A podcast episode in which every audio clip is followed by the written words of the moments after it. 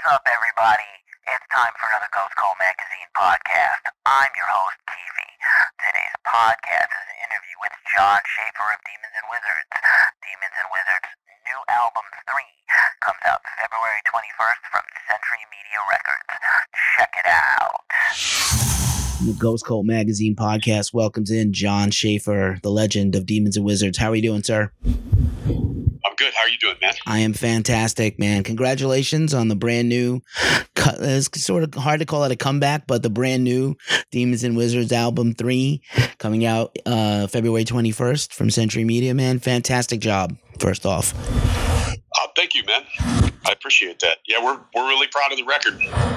Yeah, man, I can't, I can't, I probably don't have enough superlatives to compliment this record. Uh, I'm, I put the review on another writer on my site because I don't think I could possibly handle writing about it. It's so, it, it's hard. Like, of course, you know, expect like high things after those first two records are such classics, but this is just like you guys never stopped. Like this could have came out in 2006, like one year later after a Touch by the King. Yeah, um, you know, it's it's very uh, it's a very diverse record, and I think that a lot of that is just because of you know the time when Hansi and I both have grown as individuals, and that is always uh, going to be a reflection in your writing and in productions and stuff. But the three of these songs, uh, New Dawn, Invincible and uh, uh, Universal Truth, and actually like half of Midas Disease were all composed during the Incorruptible album cycle. And I sent those the, those first three I sent to Hansi um, in 2016, and he worked up some ideas. And you know we had to put the whole thing on pause because he was doing the Legacy of the Darklands vocals for their um, you know the the uh, classical album that they did, and I was out doing the Iced Earth World Incorruptible World Tour. So, you know, we we put it on pause until uh, later in 2018, and that's when everything started, and the and the writing just went super smooth. So, but the the the only thing that we determined early on is that we wanted to embrace our love of classic rock a little bit more. And you know my goal was to write a big classic rock epic. So basically and it ended up with two. So basically there's children of cain and timeless spirit that i would i say fall in that kind of a category and uh, you know the rest is a lot of there's a lot of different moods and emotions on this and and some of that comes from the tuning i mean some of the dynamic certainly comes from that because there's four different tunings on this record but a lot of it's uh, you know it's just it's just a reflection of what's going on right now with us. And, and the thing is, with Hansi and I's chemistry, we've been like brothers for 30 years. So even though we in 15 years we haven't made a record, we we have visited each other and hung out whenever there was an opportunity. But Iced Earth and Blind Guardian have exploded like on a global level, and those those are our main bands. So obviously that took a took a precedent and you know it just it took us that this long for our schedules to line up to be able to focus in on a year and do some live shows and a production and you know that's where we're at awesome so much to unpack there with that great answer thank you Jon. um, you know i was thinking to myself that you know in addition to how tight and seamless the record sounds and the performances are so good uh, is it fair to say that you guys uh, helped yourselves by touring a little bit before sort of the run up to this album because it definitely sounds like you know you guys are firing on all cylinders. Uh, no, actually, um, it's it, that's the, the album was finished before we ever started live shows. Not with Hansi's parts, but all of the music was done. See, I started basically. I went out on a big hike in Arizona after the Iced Earth World Tour ended in 2018. I went out to the desert for in the mountains for like a month just to clear my head because I was suffering from pretty serious burnout from the years the previous year. So I wanted to get recharged before I started really devoting the time to Demons and Wizards. So I flew over to Germany in October, and Hansi and I had our meetings, and we set the plan into motion. Then I immediately started writing when I got back, and master tracking took place in February of this year, and the album was completed by March 15th. Drum, you know, drums, bass, rhythm guitars, lead guitars, keyboard parts, all of that stuff was completely finished and arranged. And then I took off to Germany in May to get a, a different lineup together to for the live shows. So the there isn't even any of the same players from the live tour that were on the record, uh, except Jake did three. The guitar player and Iced the other guitar player, did three solos. He guessed it on three spots, but that's it. And I played, uh, you know, all the bass, rhythm guitars, lead guitars, acoustics, mandolin, like every pretty much everything, and arranged everything here. But everything just moved really fast because it, I mean, once the ideas are there, I, uh, you know, I've been doing this a long time, so I can move through a production quickly because we work really long days and we're inspired and there's a lot of energy. So, you know, so that actually didn't have any any bearing on it. It probably affected Hansi a little, but I would say more um, from the aspect of like the he did most of the vocals in Germany, um, and then there was like two and a half or three songs to finish up in Tampa once the U.S. tour was over. So we went down to Tampa and um, finished his vocals and mixed and mastered, and you know, here we are. So that's that's pretty much how it went down. Right on, man. Al Jake is so great, and he was so great live uh, with the band uh, when I caught you guys in the fall. He's unbelievable, and what a great compliment to you. Whatever whatever project it is, he's a great compliment to your playing.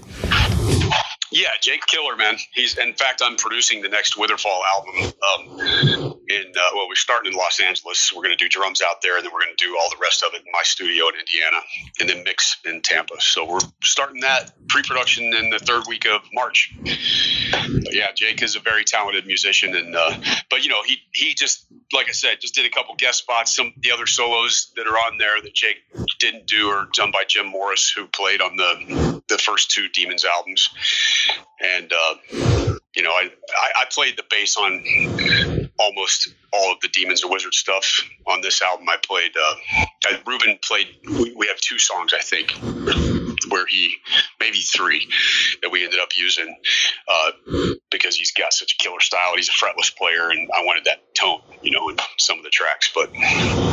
So you know, it's a very. It's, we worked with five different engineers, and there's a lot of talented people. Regardless of what Demons and Wizards does in the future, has done in the past, it's always there's always different people involved. But the it's Hansi and I's thing. We know what we're doing, and so you know, whoever we work with in the future for recording stuff or doing live stuff, it's going to be top notch. That's guaranteed. Indeed, indeed. Uh, let's talk for a second about composing because obviously I know you write a lot, and you know when you have to sort of like in your mind as you're writing things, do you say like this is definitely a song for Demons and Wizards and Hansi, or I'm to keep this back for Iced Earth? Do you have those moments, or you just kind of go with the flow?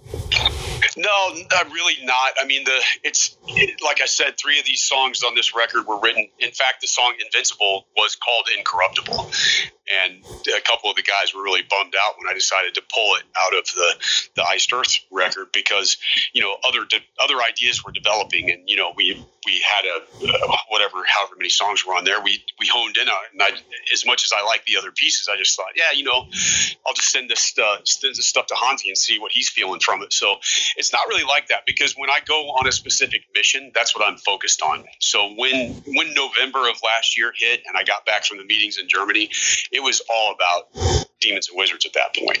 And though Hansi had had worked up ideas, vocal ideas on top of stuff I sent him from Iced Earth's writing sessions. I mean, it's it's my music, you know what I mean. So it doesn't really it doesn't really matter. It's just about whatever task I'm faced with at the time. Like the next when I start writing new Iced Earth material, which is going to be, you know, some point after I finish uh, Jake's production in Witherfall, it's just going to be, you know focused on that. So my target will be iced earth at that point. And I, I don't, there may be comes, comes some, something that normally when I'm in writing mode, a bunch of ideas happen. And then I start to hone in on which ones are we actually going to focus on. So there may be some pieces of music from my next writing sessions where I say, oh, you know what, I will send that to Hansi. That, that's a possibility, but it's not really, you know, the, typically when I'm writing a song, if, if I'm writing the, the lyrics and the vocal melodies as well as the music, then that's almost 99% for sure going to be an Earth song. If it's um, if it's something where it's a really cool piece of music, but I'm not I'm not sure where to take it lyrically, or I don't really, you know, it's not hitting me for vocal melody ideas, then that's the stuff that I co-write. Um, you know, I can I'll play it for Stu, see if he's digging, if he's picking up anything on it, or you know, in the past with Hansi, and probably in the future with Hansi. So that's that's just the normal way it goes. I mean, if I if I'm hearing vocal parts and lyrics, or if I have a specific like when I decided, okay, I'm going to write a song about the Irish Brigade at the Battle of Fredericksburg. I mean, that was obviously destined to be an Iced Earth song because I'm I'm putting the entire thing together. But you know, it's it's usually when I don't have a specific direction of where I'm going to take a song lyrically or from a vocal standpoint. That's the stuff that I co-write with other people. Killer man. Well, thank you for that insight. And uh, yeah, about Hansi man, like he's always bananas vocally, but like his performance on this record is unbelievable. He's so great. The guy is indefatigable and ageless. His voice is sick. I'm sorry, man. You were cutting out the first the first half of what you said there. No worries. I was just saying what a great performance Hansi has on this record, man. I mean, he's always great, but like his performance on this album is just unbelievable. Man. You know, and I mean, yes, Hansi is uh, is, is always great because he's he is uh, you know he's just a super creative singer. He's got a big dynamic range, um, but I think his his real uh, talent is in the way that he crafts vocal parts. You know, he looks at it as like a, an orchestration type of thing. He's very influenced by Freddie Mercury, and that's where that big stacking and you know building these big chords out of a out of a single vocal melody come from. And I think you know the one of the things that that one of the things he loves about working with me is that my my goal is always to I always want the vocals to shine, like in whatever, whoever I'm working with, whatever it is, because we're writing, we're writing little stories. You know, I mean, that's what it is. Whether it's me writing the the whole thing or if I'm co-writing with somebody else, whatever. But the goal is to set up a certain story and to be able to deliver the emotion that connects with that story. And that means you have to leave space for the vocals. I mean, if you have too many things going on where everything's battling each other and covering each other up, then it makes it it makes it actually harder for something to shine.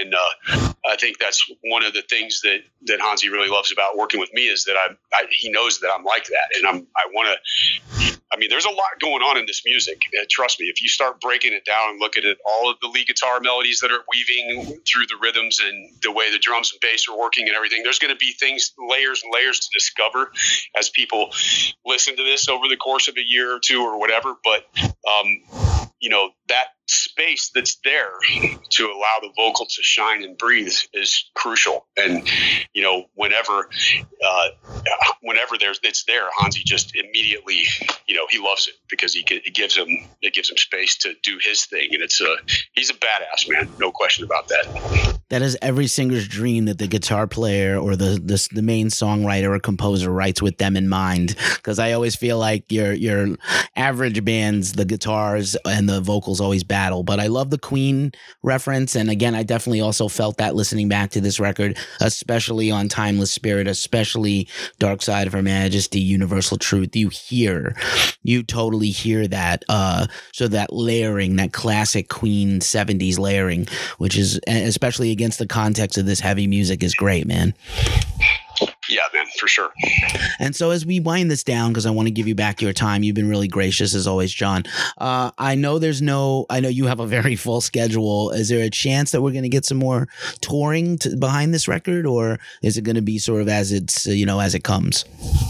Uh, there is no touring this year um, for Iced Earth or Blind Guardian or Demons and Wizards. We're both going into Iced Earth and Blind Guardian world. As I said, I'm working on my first book right now, and it's going to be a very special release. Um, really unique idea for a book, and that's coming. Uh, well, it'll be announced in about a month. There'll be a, you know, a press release about it. But that's that's what I'm working on at the moment. Plus, doing press for Demons and stuff. Then my next actual production is is working for the Witherfall guys, and that'll go till about the middle of May, and then at that point, I plan on hiking again, at least for a couple weeks to get my head clear because it's been insanely busy. You know, year since I since I left Arizona, it's been full speed ahead. So um, I want to do that before I really dig into the next Iced Earth riding cycle. And uh, and once we once we get there, you know, um, that's that's what the agenda is. So we're probably the chance of doing Demons and Wizards shows is uh, isn't going to really happen until like 2022 probably. Well, fair enough, man. We'll have to wait. And once again, I'm sure just like this time around, everybody will show up again. Uh, I'm glad to hear you taking care of yourself, man. That's the most important thing more than any of these things. Super important self care. Uh, thank you so much for this music. Thank you so much for your time, Jon. I really appreciate it. Thanks for hanging out with Ghost Cult. Uh, thank you, brother. You take care of yourself. You take care too. See you soon. Thanks for checking out today's podcast. Follow, like, and subscribe wherever you hear these podcasts. Also, check out Ghost Cult Magazine on social media Facebook, Instagram, Twitter, and YouTube. And finally, check us out at ghostcultmag.com. We're out. Peace.